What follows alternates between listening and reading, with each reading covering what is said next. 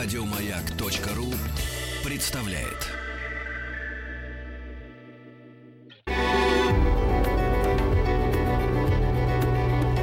Много букв. Любимые тексты главных персон современности. Здравствуйте, меня зовут Ника Сафронов, я художник. Когда я был маленьким, я очень любил слушать сказки. А когда я вырос, я собрал целую коллекцию, более тысячи книг сказок. Я хотел вам прочитать несколько сказок, которые мне очень запомнились с детства.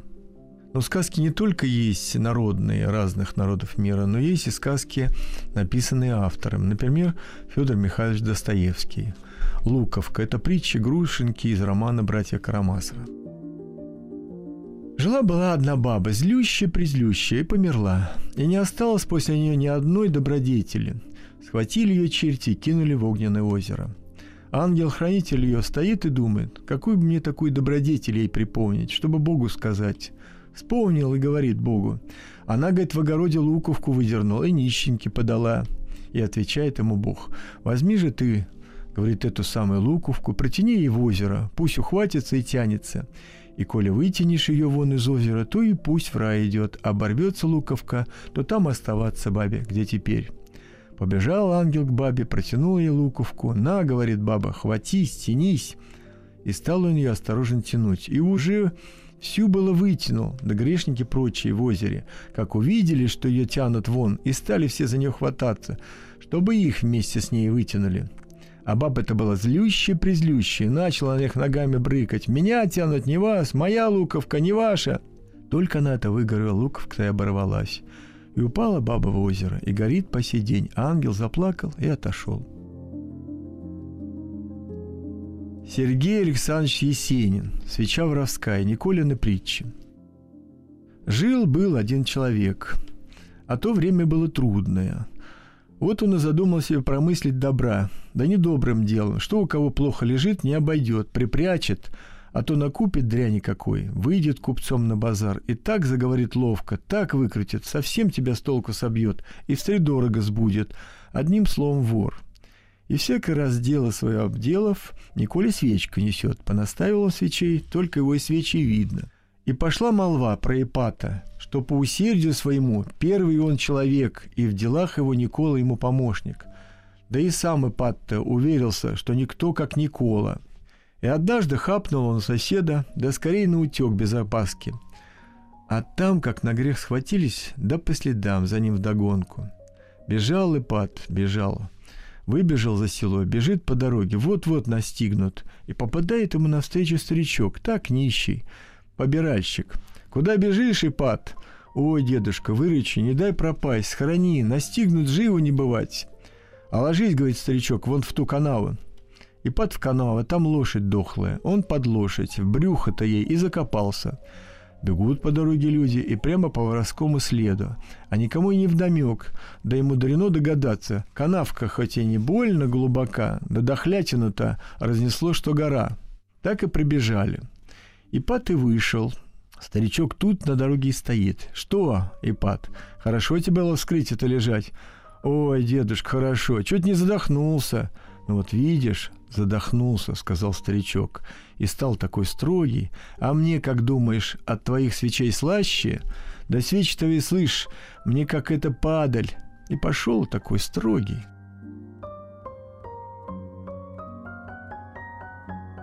Я Никас Сафронов. Я продолжаю сегодня читать из моей коллекции несколько притч великих классиков. Пантелеев Алексей Иванович. Две лягушки. Сказка-притча. Жили-были две лягушки. Были они подруги и жили в одной канаве. Только одна из них была храбрая, сильная, веселая, а другая не то не сё. Трусиха была, лентяйка, Соня. И все-таки они жили вместе, эти лягушки. И вот однажды ночью вышли они погулять. Идут себе по лесной дороге, и вдруг видят, стоит дом, а около дома погреб, и пахнет из него очень вкусно. Плесенью пахнет, сыростью, мохом, грибами. А это как раз то самое, что лягушки очень любят. Вот забрались они поскорее в погреб, стали там играть и прыгать. Прыгали, прыгали, нечаянно свалились в горшок со сметаной и стали тонуть. А тонуть-то им, конечно, не хочется. Тогда они стали барахтаться, стали плавать. Ну, у этого глиняного горшка были очень высокие скользкие стенки, и лягушкам оттуда никак не выбраться. Та лягушка, что была лентяйка, поплавала немного, побарахталась и думает, все равно мне отсюда не выбраться, зачем же я буду напрасно барахтаться? Только мучиться зря, уж лучше я сразу утону. Подумала она так, перестала барахтаться и утонула. А вторая лягушка, та не такая была. Та думает, нет, братцы, утонуть-то я всегда успею. Это от меня не уйдет. А лучше я еще побарахтаюсь, еще поплаваю. Кто знает, может быть, у меня что-нибудь да и выйдет. Но только нет, ничего не выходит. Как ни плавай, далеко не уплывешь. Горшок маленький, стенки скользкие, и не вылезти лягушки из сметаны. Но все-таки она не сдается, не унывает. Ничего, думает, пока сил есть, буду барахтаться. Я ведь еще жива, значит, надо бороться. А там будь что будет. И вот она из последних сил борется, наша храбрая лягушка, со своей лягушечью смертью. Уж вот она и память стала терять, уж вот захлебнулась почти, уж вот ее ко дну тянет, а она тут не сдается. А знай себе, лапками работает, дрыгает лапками и думает, нет, не сдамся, шалишь, лягушечья смерть. И вдруг что такое? Вдруг чувствует наша лягушка, что под ногами у нее уже не сметана, а что-то твердое, что-то такое крепкое надежное, вроде земли. Удивилась лягушка, посмотрела и видит, никакой сметаны в горшочке уже и нет, а стоит она, лягушка, на комке масла. Что такое, думает лягушка, откуда взяла здесь масло? Удивилась она, а потом догадалась, ведь это она сама лапками своими из жидкой сметаны твердое масло сбила. «Ну вот», — думает лягушка, — «значит, я хорошо сделала, что сразу не утонула». Подумала она так, выпрыгнула из горшочка, отдохнула и поскакала к себе домой в лес. А вторая лягушка осталась в горшке. Никогда уже она больше, голубушка, не видела белого света, и никогда не прыгала, и никогда не квакала. Ну что ж, если говорить правду, так сама ты, лягушка, виновата. Не падай духом, не умирай раньше смерти. Здравствуйте, я Никас Сафронов. Когда я был маленьким, мне особенно нравилась одна книжка «Сказки народов Азии». И там была одна индийская сказка, которая мне очень запомнилась. Я хочу ее сегодня вам рассказать. А сказка эта называется «Потонувший горшок». Жил в Индии один брахман. Это был самый ленивый человек на свете. Работать он не хотел и питался тем, что давали ему добрые люди – Случилось раз счастливый день, когда Брахман набрал в разных домах большой-большой горшок риса. По дороге домой присел ленивый Брахман отдохнуть на крутом берегу глубокой реки. Поставил перед собой наполненный рисом горшок и, разомлев на солнце, стал мечтать. Хорошо, если бы сейчас наступила засуха, и погибнет тогда весь урожай. Тогда начнется голод, и за такой большой горшочек риса я выручу не меньше трех рупий – за три рупи я куплю себе козу. Коза принесет мне стадо козлят. Я продам это стадо и куплю коров. Коровы принесут мне телят. Телята вырастут в буйволов. Ну, а буйволы нужны всем, и заминдарам, и землевдельцам. На деньги от продажи буйволов я приобрету лошадей. Лошади принесут мне же ребят. Когда же ребята подрастут, я их, конечно, тоже продам и куплю себе большой дом с тенистым садом. А в саду у меня на каждом дереве будут сидеть разноцветные попугаи. Потом я женюсь на дочери Брахмана и возьму за нее большое приданное. У нас родится веселый, красивый сын, и когда он подрастет, я усядусь в своем саду под тенистой пальмой и крикну мальчику «Спеши ко мне, о мой сын, я покачаю тебя на своей ноге». Мальчик побежит ко мне, споткнется, упадет и заплачет. Тогда я закричу жене «Женщина, подними скорее ребенка. Разве ты не видишь, что он ушибся?» Ну, а жена будет чем-нибудь в это время занята и не услышит, что я ей крикнул. Тогда я, не выдержав, вскочу, да как пну ее ногой. «Вот тебе, получай!» И забыв обо всем на свете, Брахман вскочил с земли и изо всех сил хватил ногой по горшку. Горшок, конечно, свалился с берега в реку и сразу же потонул. Даже черепков от него не осталось. С тех пор и говорят, мечты лентяя стоят не больше потонувшего горшка.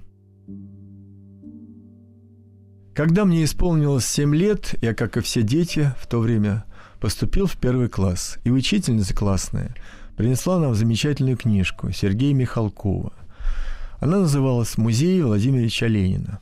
Так как я родился в городе Ульяновске, для меня, конечно, это было очень важно знать это стихотворение наизусть. Когда я вырос, я увидел эту книжку в одном букинистическом магазине и, конечно, с радостью ее приобрел. Сегодня я принес эту книжку в студию, чтобы прочитать это замечательное стихотворение. Даже те, кто сегодня учится и не знает, кто такой Владимир Владимирович Ленин, все равно стихотворение им понравится. Стихотворение Сергея Михалкова в музее Владимира Ильича Ленина. Воскресный день с сестрой моей мы вышли со двора. «Я поведу тебя в музей», — сказала мне сестра. Вот через площадь мы идем и входим, наконец, в большой красивый красный дом, похожий на дворец. Из зала в зал переходя, здесь движется народ. Вся жизнь великого вождя передо мной встает. Я вижу дом, где Ленин рос, и тот похвальный лист, что из гимназии принес Ульянов гимназист. Здесь книжки выстроились в ряд, он в детстве их читал – над ними много лет назад он думал и мечтал. Он с детских лет мечтал о том, чтобы на родной земле жил человек своим трудом и не был в кабале. За днями дни, за годом год проходят чередой, Ульянов учится, растет, на сходку тайно идет, Ульянов молодой. Семнадцать минуло ему, семнадцать лет всего, но он борец, и потому боится царь его – Летит полицию приказ Ульянова схватить. И вот он выслан в первый раз.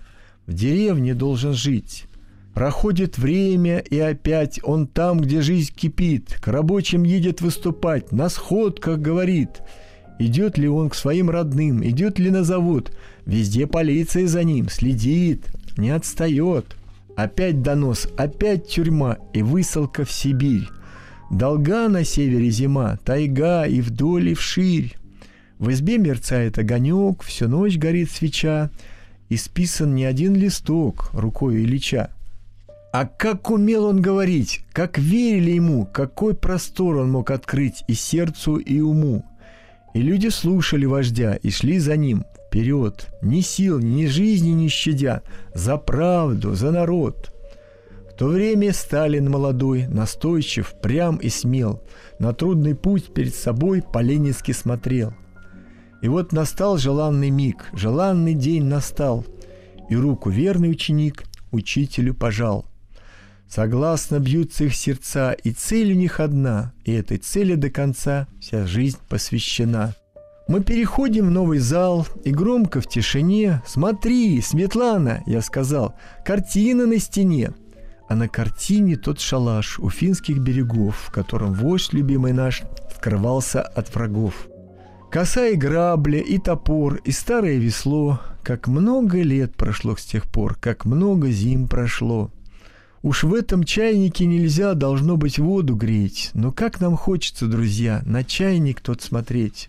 Мы видим город Петроград в семнадцатом году. Бежит матрос, бежит солдат, стреляет на ходу. Рабочий тащит пулемет. Сейчас он вступит в бой. Висит плакат «Долой, господ! Помещиков долой!» Несут отряды и полки полотна кумача, и впереди большевики, гвардейцы Ильича. Так в октябре упала власть буржуев и дворян, так в октябре мечта сбылась рабочих и крестьян – Далась победа нелегко, но Ленин вел народ, и Ленин видел далеко, на много лет вперед. И правотой своих идей, великий человек, он всех трудящихся людей объединил навек. Как дурак нам любой предмет, хранимый под стеклом, предмет, который был согрет его руки теплом. Подарок земляков своих красноармейцев дар, шинели шлем, он принял их как первый комиссар – Перо, его он в руки брал, подписывать декрет. Часы, по ним он узнавал, когда идти в совет. Мы видим кресло Ильича и лампу на столе. При этой лампе по ночам работал он в Кремле. И здесь со Сталином не раз советовался он. Весь кабинет его сейчас в музей перенесен. Вот фотографии висят, мы снимок узнаем. На нем товарищ Ленин снят со Сталином вдвоем – Они стоят плечом к плечу, у них спокойный вид. И Сталин что-то Ильичу с улыбкой говорит. И вдруг встречаем мы ребят и узнаем друзей. То юных ленинцев отряд пришел на сбор в музей. Под знамя Ленина они торжественно встают, и клятвы Ленину они торжественно дают. Клянемся так на свете жить, как вождь великий жил, и так же Родине служить, как Ленин ей служил. Клянемся ленинским путем, прямее нет пути. За нашим другом и вождем, за Сталином идти. Много букв. Много букв. Любимые тексты главных персон современности. Здравствуйте, я Никас Сафронов. Я хочу еще вам прочитать несколько сказок. Китайская народная сказка «Помещик и крестьянский мальчик». Жил в одной деревне злой помещик. Неподалеку от него жил крестьянин. У крестьянина даже был такой умный сын, что мальчуганом гордилась вся его деревня. Узнал об этом помещик и приказал, «Приведите ко мне мальчишку, посмотрю я, какой он умный». Привели мальчика к помещику, помещик снова приказывает, «Зовите сюда побольше народу, пусть все видят, какой это глупый мальчишка». Собрались крестьяне в доме помещика, ждут, что будет дальше. Помещик подвел мальчика к ширме, на которой был вышит шелком огромный тигр, и спрашивает, «Видишь этого тигра?» Мальчик отвечает, «Вижу». Если ты такой умный, попробуй свяжи этого тигра». Сказал так и захихикал. Опустили крестьяне глаза в землю. Обидно им, что помещик посрамил их любимца. А мальчик посмотрел на тигра и спросил, «Как же я его свяжу, когда у меня нет с собой веревок?» «Э, ты хитер, а я хитрее», — сказал помещик. «Эй, принесите этому хвостуну моток крепких веревок. Посмотрим, как он свяжет этого тигра». Принесли слуги веревки, бросили их мальчику. Помещик стоит, ухмыляется. Мальчик взял веревки, отошел к двери, пригнулся и сказал помещику, «Я готов!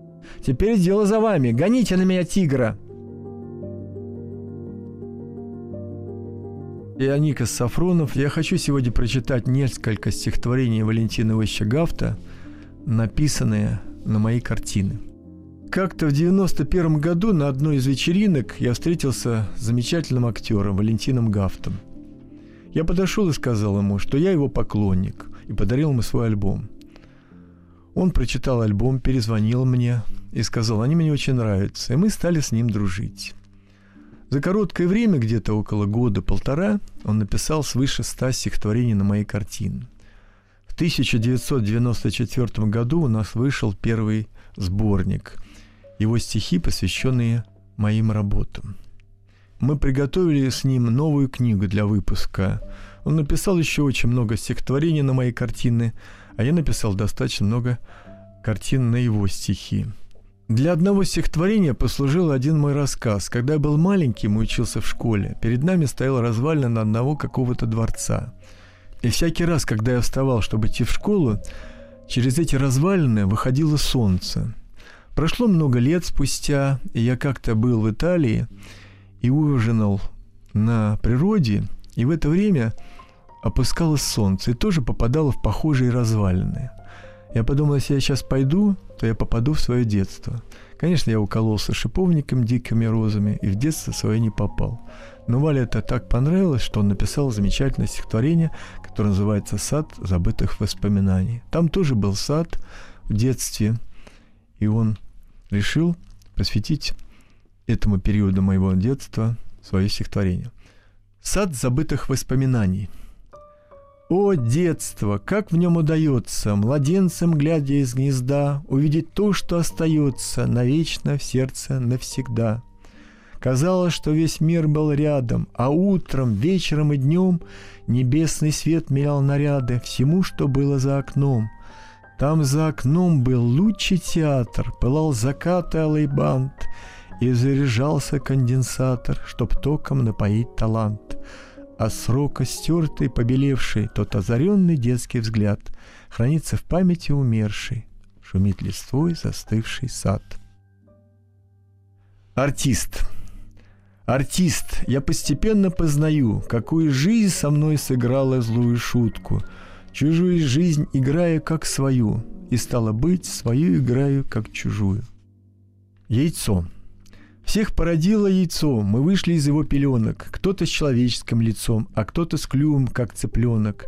Так начинался маскарад, как ловко кто-то все придумал, и на скорлупочный наряд надел маски и костюмы.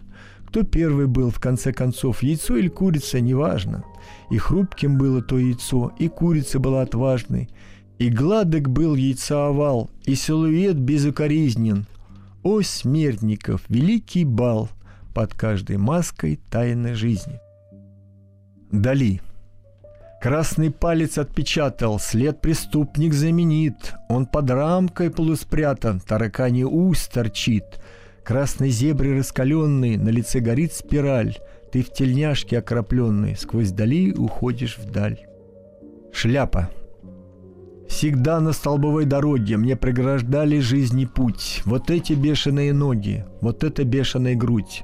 Пошли последние этапы, уже недолго ждать конца, а мне навстречу только шляпы, нет ни одного лица. Море. Ну, успокойся, подремли, в тяжелых думах постоянно. Ты море, синей земли, незаживающая рана. Рыба.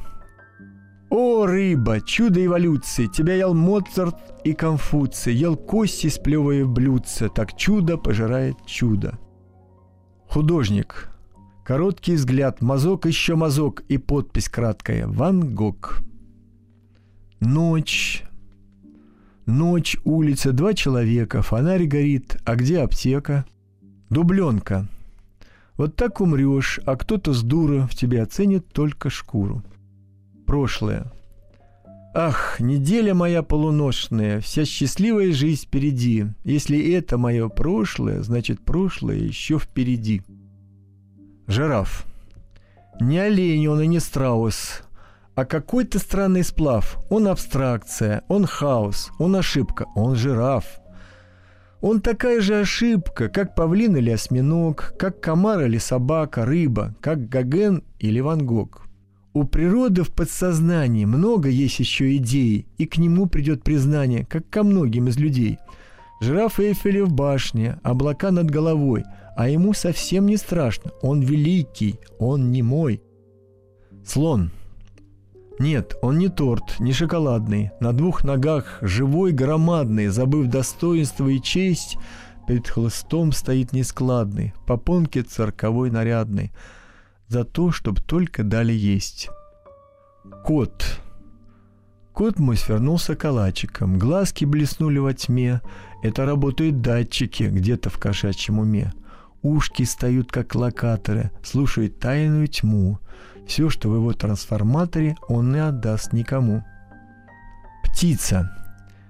Быстрее тебя обычный самолет, но разве может он с тобой сравниться? Зависит от меня его полет, а ты свободна, маленькая птица. Я и ты. Я и ты, настолько двое. О, какой самообман! С нами стены, бра, обои, ночь, шампанское, диван. С нами тишина в квартире, а за окнами капель. С нами все, что в этом мире опустилось на постель. Мы лишь точки мироздания, чья-то тонкая резьба. Мы рассвет и угасание, называется судьба. Мы в лицо друг другу дышим, бьют часы в полночный час, а над нами кто-то свыше все давно решил за нас. Дорога. Тук-тук-тук, стучат колеса, сердце тук-тук-тук груди. Задаю себе вопросы, все ответы впереди. Бык. Не знает глупенький бычок, что день сегодняшний – день казни. Он, как Отелло, на платок. Но яга тот, который дразнит. А вот и сам Теодор, как Гамлет вышел одиночка. Каким же будет приговор? В нем есть и смерть, и есть отстрочка – а те, которые орут, они преступники или судьи. И как ни странно, это суд. И как ни странно, это люди. Много букв. Много букв. Что читают те, о ком говорят все. Еще больше подкастов на радиомаяк.ру.